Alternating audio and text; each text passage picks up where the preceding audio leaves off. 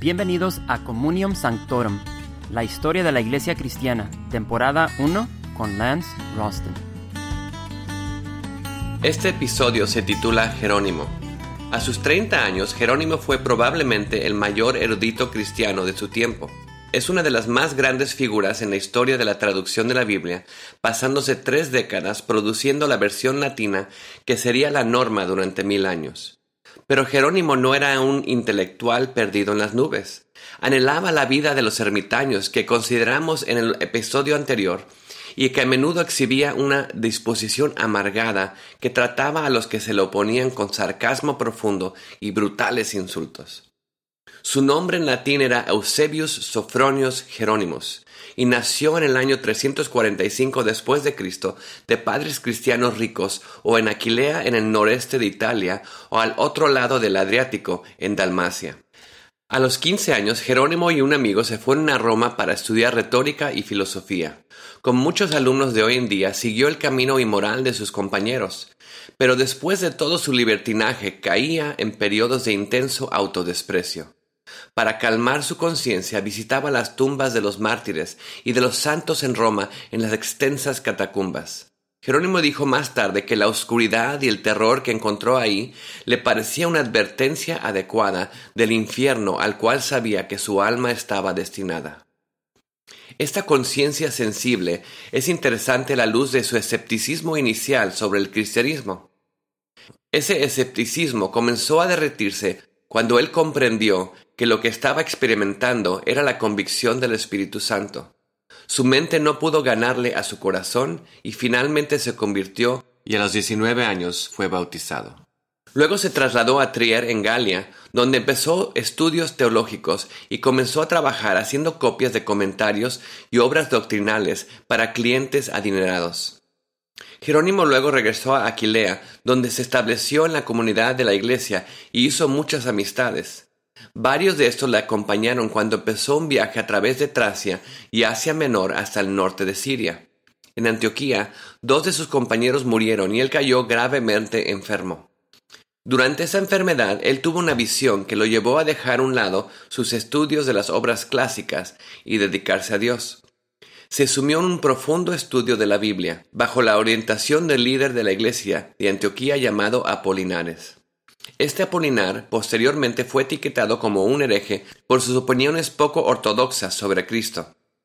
Fue uno de los varios que en estos momentos estaba tratando de averiguar cómo entender y expresar la naturaleza de Jesús. ¿Era Dios, hombre o ambos? Y si ambos, ¿cómo podíamos entender esas dos naturalezas que operaban dentro de una en Jesús? Apolinar decía que Jesús tuvo un cuerpo y alma humana, pero que su mente fue divina. Este punto de vista, llamado apolinarismo creativamente, fue declarado herégico en el concilio de Constantinopla en el año 381, aunque la Iglesia ya la había rechazado como una opinión viable de cómo ver a Cristo en el año 362 después de Cristo, en un sínodo de Alejandría, donde presidió nuestro amigo Atanasio.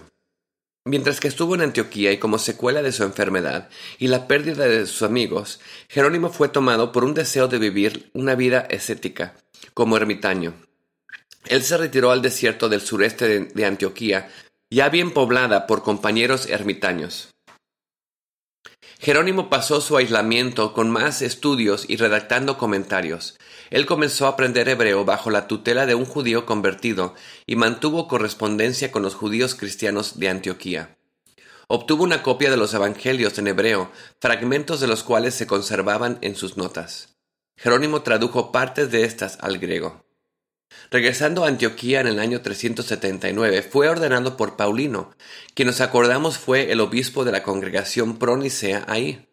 Él era el obispo y líder de la iglesia apoyada por Roma.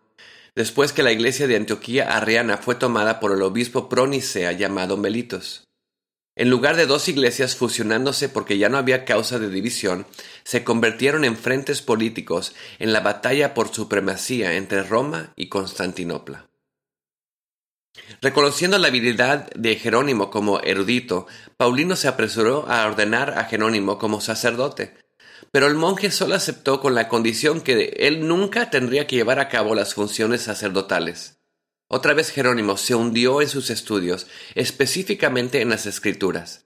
Asistió a conferencias, examinó los papiros y entrevistó a profesores y teólogos. Se trasladó a Constantinopla para proseguir el estudio de las escrituras bajo Gregorio de Nancianceno. Pasó dos años ahí y luego Paulino le pidió que regresara a Antioquía para acompañarlo a Roma para tratar la cuestión sobre quién era el legítimo obispo de Antioquía. Paulino sabía que Jerónimo sería un poderoso aliado para su posición. De hecho, lo hizo, y el Papa Damaso I quedó tan impresionado con Jerónimo que lo convenció de quedarse en Roma. Por los próximos tres años, Jerónimo se convirtió en una celebridad en Roma. Él tuvo un lugar destacado en la mayoría de los consejos del Papa. En un punto su influencia sobre el Papa era tan grande que él tuvo la audacia de decir Damaso es mi boca. Él inició una revisión de la Biblia latina basada en los manuscritos griegos del Nuevo Testamento. También actualizó el libro de los Salmos, que hasta este momento se basaban en la Septuaginta, una traducción griega del hebreo. En Roma fue rodeado por un círculo de mujeres adineradas y educadas, incluyendo algunas de las más nobles familias aristócratas. Ellos fueron movidos por el asceticismo de Jerónimo y empezaron a imitar su ejemplo de rechazo de la indulgencia mundana. Esto no lo hizo popular con el clero secular de Roma, que se gozaba con la atención de esas mujeres preciosas, ricas y disponibles. Pero la afrenta de Jerónimo a quitarle su diversión no acabó ahí. Él ofendía su búsqueda de placer y caminos amorosos con su lengua afilada y duras críticas. Como un historiador explica, él detestaba a la mayoría de los romanos y no se disciplinaba por detestarlos. Se burlaba de su falta de caridad, la ignorancia y por ser aficionado a las barbas. Así que Jerónimo decía, si hay cualquier santidad en una barba, nadie está más santo que una cabra. Poco después de la muerte de su patrón, el Papa Damaso, en diciembre del 384 después de Cristo, Jerónimo se vio obligado a abandonar a Roma tras una investigación que alegaba que él había tenido una relación inapropiada con una viuda rica llamada Paula. Esto no fue el único cargo en contra de él. Más grave fue la muerte de una mujer joven que había tratado de seguir su estilo de vida ascética, debido a la mala salud causada por los rigores que él exigió que todos siguieran. Todo el mundo podía ver cómo su salud disminuía durante los cuatro meses que ella seguía a Jerónimo. La mayoría de los romanos estaban indignados por causar la muerte prematura de una animada y adorable joven, y en insistencia de Jerónimo a su madre que no debía llorar por la muerte de su hija.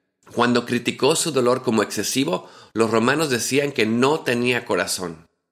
Así que en agosto del año 385 después de Cristo dejó Roma para no regresar y regresó a Antioquía, acompañado por su hermano, varios amigos y seguido un poco después por la viuda Paula y su hija. Los peregrinos acompañados por el obispo Paulino de Antioquía visitaron Jerusalén, Belén y Galilea, y luego fueron a Egipto, el hogar de los más grandes héroes de la vida ascética. En el verano del 388 regresó a Israel, un estudiante rico de Jerónimo fundó un monasterio en Belén para que él lo administrara. Este monasterio incluyó tres claustros para las mujeres y un albergue para los peregrinos. Fue ahí que pasó sus últimos 34 años. Él terminó su mayor contribución, iniciada en el año 382 después de Cristo, por la instrucción del Papa Damaso, una traducción de la Biblia al latín. El problema no era que no había una Biblia en latín, el problema era que había demasiadas. Estas variaban ampliamente en su exactitud y veracidad. Damaso le había dicho, si vamos a depositar nuestra confianza en los textos latinos, es para nuestros adversarios decirnos cuál, porque hay tantas variedades como existen copias. Si por el contrario buscamos encontrar la verdad de una comparación de muchas, ¿por qué no mejor volver al original griego y corregir los errores introducidos por traductores inexactos y por las torpezas de alteraciones por críticos ignorantes y además todo lo que se ha insertado o cambiado por copistas más dormidos que despiertos? En primer lugar, Jerónimo trabajó a partir de la Septuaginta, la traducción griega del Antiguo Testamento. pero luego estableció un precedente para posteriores traductores. El Antiguo Testamento tenía que ser traducido del original hebreo. En su búsqueda de precisión aprendió hebreo y consultó a rabinos judíos y eruditos. Una de las mayores diferencias que vio entre la Septuaginta y el original hebreo era que los judíos no incluían los libros ahora conocidos como los libros apócrifos en el canon de las Sagradas Escrituras. Aunque se sintió obligado a incluirlos, Jerónimo dejó en claro que aun si bien podrían ser considerados libros de la Iglesia, no eran libros canónicos inspirados. Después de 23 años, Jerónimo completó su traducción, que los cristianos utilizaron por más de mil años. En el año 1546, el concilio de Trent declaró que era el único auténtico texto latino de las Escrituras. Lo que ha marcado esta Biblia como única fue el uso del lenguaje de la vida cotidiana. Jerónimo usó el lenguaje de la vida cotidiana o de la calle de sus tiempos en lugar del lenguaje arcaico clásico de los eruditos latinos.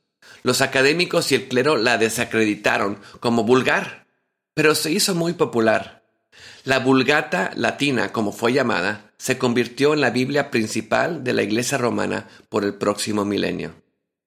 La traducción de Jerónimo fue tan venerada que hasta la Reforma los eruditos traductores solo trabajaban a base de la Vulgata. Serían otros mil años hasta que traductores trabajaran directamente de los manuscritos griegos del Nuevo Testamento. La Vulgata latina aseguró que el latín, en lugar del griego, sería el lenguaje de la Iglesia occidental. El resultado de la igual manera fue que siglos más tarde hubiera una liturgia y Biblia que los laicos ya no podían entender. Y que esto precisamente era lo contrario de la intención original de Jerónimo. También es la razón que, por la que muchos nombres científicos y términos proceden del latín, más que el griego, porque era el idioma de los eruditos hasta la aparición de la Vulgata. La Biblia latina no fue la única obra en la cual Jerónimo trabajó mientras que estaba en Belén. Él también produjo varios comentarios, un catálogo de autores cristianos, una respuesta al desafío del pelagianismo, una enseñanza aberrante que veremos en futuros episodios, a este periodo también pertenecen la mayoría de las polémicas de Jerónimo, sus denuncias de las obras y la gente que Jerónimo consideraba peligrosa. Igual produjo un escrito sobre la amenaza de algunos de los errores de Orígenes. Denunció al obispo Juan de Jerusalén y a otros, incluyendo a algunos de sus amigos. Algunos de los escritos de Jerónimo contienen opiniones provocadoras sobre cuestiones morales. Cuando digo provocadora, estoy siendo generoso. Eran en lo mejor de los casos aberrantes y al borde de ser heréticas. Todo esto surgió de su asceticismo extremo.